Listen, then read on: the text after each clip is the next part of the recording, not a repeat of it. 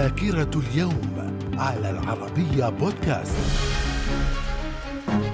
أهلا بكم ومن ذاكرة اليوم التاسع والعشرين من يناير. في العام 1834 الجيش الروسي ينسحب من رومانيا بعد خمس سنوات ونصف من الاحتلال. وكانت رومانيا تتبع في تلك الفترة الدولة العثمانية لكن الروس احتلوها أثناء حربهم مع العثمانيين عام 1828 في العام 1942 الألمان يستولون على مدينة بنغازي الليبية أثناء الحرب العالمية الثانية. وفي العام 1952 الملك فاروق يقيل حكومة مصطفى النحاس باشا بعد حريق القاهرة. من الذاكرة. ومن ذاكرة التاسع والعشرين من يناير في العام 1963 أمير الكويت الشيخ عبد الله السالم الصباح يفتتح أول برلمان كويتي منتخب باسم مجلس الأمة. وفي العام 1970 القوات الأمريكية تبدأ في الجلاء عن قاعدة هويلس العسكرية وهي آخر القواعد العسكرية الأمريكية التي كانت تستأجرها من ليبيا. في العام 1987 الرئيسة الفلبينية كورازون أكينو تقمع حركة تمرد قام بها عدد من ضباط الجيش سيطروا خلالها على مبنى الإذاعة والتلفزيون وهي خامس محاولة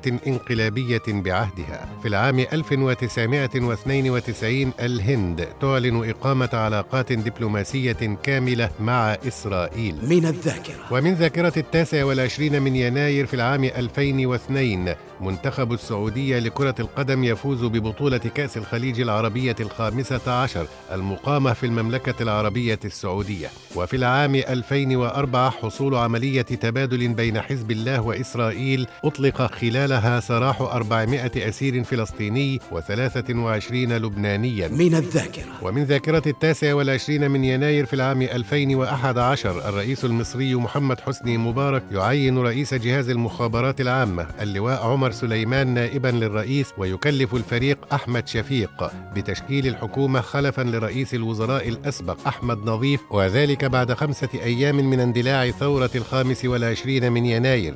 في العام 2016 مقتل أربعة وإصابة 18 آخرين في تفجير انتحاري استهدف المصلين بمسجد الإمام الرضا بمحافظة الأحساء. من الذاكرة. ومن مواليد التاسع والعشرين من يناير في العام 1843 ويليام ماكنلي رئيس الولايات المتحدة الخامس والعشرون. في العام 1860 أنطون تشيخوف الروائي الروسي. وفي العام 1954 أوبرا وينفري مقدمة برامج أمريكية. وفي العام 1966 روماريو لاعب كرة قدم برازيلي من الذاكرة. ومن وفيات التاسع والعشرين من يناير في العام 803 جعفر بن يحيى البرمكي وزير هارون الرشيد الذي توفي مقتولا في الحادثة المعروفة بنكبة البرامكة. في العام 1696 توفي القيصر إيفان الخامس قيصر روسيا الرابع. وفي العام